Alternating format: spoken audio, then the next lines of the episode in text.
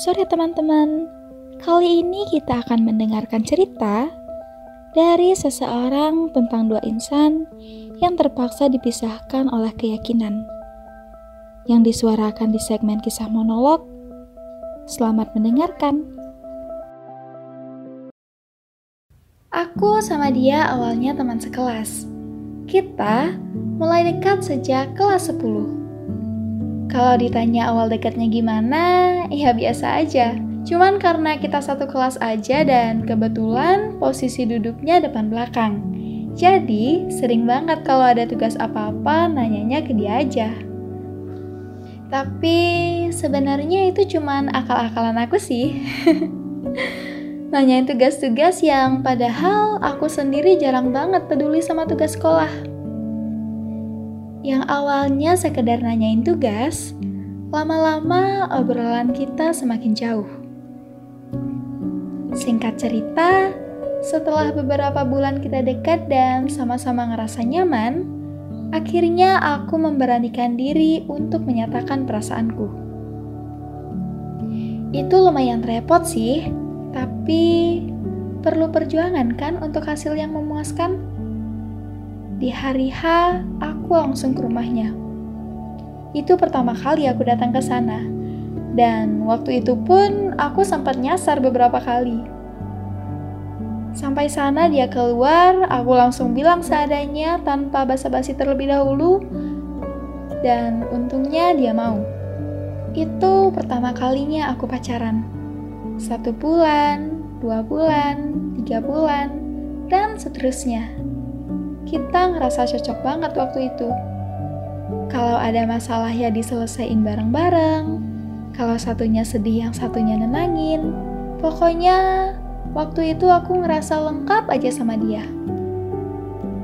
Best partku waktu sama dia itu adalah ketika kita study tour di kelas 11. Kenapa? Karena aku bisa ketemu dia setiap saat. Kalian yang dengar pasti pada mikir, gila, bucin banget sih. Tapi ya mau gimana lagi? Beberapa hari setelah pulang dari study tour, aku sama dia ketemuan lagi. Tapi yang berbeda saat itu adalah dia membawa kedua orang tuanya. Takut dan grogi banget waktu itu. Rasanya pengen cepat-cepat pulang aja. Beberapa jam kita ngobrol dan pada akhirnya kita memutuskan untuk pulang ke rumah masing-masing. Lega sih rasanya karena orang tua kita masing-masing udah saling tahu. Aku pikir ke depannya akan berjalan dengan lancar. Tapi ternyata aku salah. Satu bulan kemudian, aku bersiap untuk hari jadi kita yang ke satu tahun. Aku udah siap untuk ngajakin dia ketemuan di pantai. Karena kita janji mau ketemu untuk lihat sunset, aku udah di pantai dari siang. Di sana, aku nungguin dia sampai keadaan pantai semakin sepi. Dan matahari pun udah tenggelam.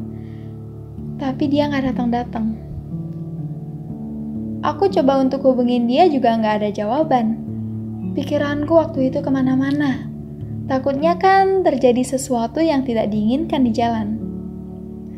Nah, saking khawatirnya, aku langsung balik mau nyamperin dia. Tapi Tiba-tiba kita ketemu di jalan setapak dekat pantai.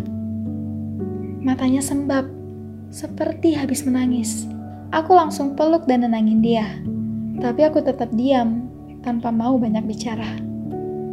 Setelah beberapa saat dia udah tenang, akhirnya dia mengucapkan kalimat yang saat itu gak mau aku dengerin. Dia minta putus. Aku terdiam beberapa saat Sampai pada akhirnya aku menyadari bahwa dia udah pergi semakin jauh. Aku langsung kejar dia dan mau anterin dia pulang. Awalnya dia nolak, tapi aku kekeh. Karena nggak mungkin kan aku biarin cewek siapa pun itu pulang sendirian malam-malam. Selama perjalanan ke rumahnya, kita canggung banget. Sampai nggak ada yang membuka obrolan di antara kita. Aku nggak mau nanyain alasan dia tadi kenapa. Aku mau kasih dia waktu dan ruang untuk sendiri. Mungkin aja dia perlu semua itu. Dan setelah itu, dia kembali seperti biasanya. Itu yang aku pikirin. Setelah satu minggu berlalu, dia hilang gak ada kabar. Aku pikir satu minggu udah cukup untuk membiarkannya sendiri. Aku coba ke rumahnya dan saat itu akhirnya kita ketemu lagi. Ekspresinya berbeda seperti ketemu aku biasanya. Saat itu, dia menyambutku tanpa senyuman, tanpa ada kebahagiaan di wajahnya. Aku langsung mempertanyakan alasan perpisahan kita karena sebelumnya memang tidak ada pertengkaran di antara kita. Dan tanpa menatapku, dia mengatakan bahwa kita tidak sama. Kamu sama aku beda, gak akan bisa bersama. Takdir udah membawa kita sejauh ini. Cukup sampai sini ya. Dia mengatakan bahwa kita dihalangi oleh sesuatu, yaitu keyakinan kita tidak akan bisa bersama karena agama dan keyakinan kita yang memang berbeda. Sejak awal, aku sangat tahu itu. Tapi, aku tidak tahu jika kita tak akan bisa bersama. Aku tidak tahu jika hanya karena keyakinan kita harus berpisah. Saat berkata seperti itu, raut wajahnya berubah sedih. Aku tahu dia tidak ingin kita berpisah Aku lihat dari matanya. Aku lihat raut kesedihannya saat mengatakan kata-kata itu. Tapi sekali lagi dia meyakinkanku. Kali ini dengan menyebut kedua orang tuanya. Setelah itu, aku tahu bahwa berpisah adalah keputusan orang tuanya. Aku tidak bisa melakukan apa-apa selain pasrah dan menerima keputusan itu. Saat itu, aku hanya mengangguk mengiyakan. Meski tidak terima, tapi apa boleh buat? Itu keputusan orang tuanya. Tidak mungkin kan untuk menentang dan membawa dia pergi? Tanpa lama-lama, aku langsung pergi dari sana. Tapi tiba-tiba dia menahanku. Dia ingin mengembalikan semua yang aku berikan kepadanya. Tapi aku menolak. Aku memberinya pengertian. Sesuatu dari mantan, kalau disimpan itu, nggak bakal membantu kita untuk mengikhlaskan satu sama lain. Mengikhlaskan adalah soal waktu. Perihal memberi dan menerima, itu hal yang wajar dan nggak perlu untuk dikembalikan. Jadikan apa yang aku berikan padamu dan apa yang kamu berikan padaku adalah kenangan yang baik. Beberapa hari aku merenungkan keputusan kita berpisah. Menurutku, semakin berkembangnya zaman, agama dan keyakinan sudah bukan lagi menjadi hal yang membatasi kita untuk bahagia. Tapi aku tahu, bukan hanya aku yang mengalami hal ini. Masih banyak orang di luar sana yang mengalami hal yang sama denganku. Aku sendiri masih ragu untuk menjawab apakah berpisah dengannya adalah keputusan yang benar atau salah. Tapi, seiring berjalannya waktu, semua kejadian itu memudar secara perlahan. Perlu waktu untuk belajar mengikhlaskan apa yang terjadi saat itu. Meski sulit, tapi harus tetap dijalani. Hidup tidak akan berhenti hanya dengan sebuah perpisahan.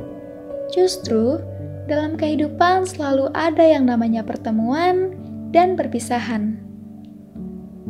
Setelah kejadian itu, beberapa bulan kami merasa canggung satu sama lain. Tapi pada akhirnya kami juga bersikap sewajarnya teman, tanpa mengingat luka masa lalu.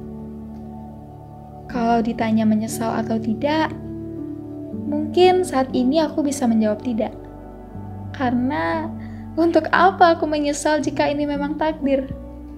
Aku menganggap saat-saat bersamanya adalah warna bagi kehidupan remajaku. Aku akan menyimpannya sebagai kenangan yang cukup memberiku pengalaman. Dan untuk teman-teman yang sudah mendengarkan cerita ini, yang mungkin sedang ada di tahap penyembuhan hati, aku hanya ingin bilang, jangan terlalu larut dalam kesedihan itu hanya secuil dari rangkaian cerita kehidupan. Mungkin saja kan suatu saat dia jadi takdirmu? Bersama tapi tak sejalan, seperti bumi dan bulan, seperti ekspektasi dan realita. Mungkin demikianlah yang bisa menggambarkan situasi mereka saat itu. Seolah semesta tak mengizinkan mereka untuk bersama. Tapi setiap pertemuan selalu ada perpisahan, bukan? Percayalah selalu ada kebahagiaan setelah kesedihan, atau mungkin sebaliknya. Jadi, tidak perlu berlebihan, secukupnya, semampunya. Sampai jumpa.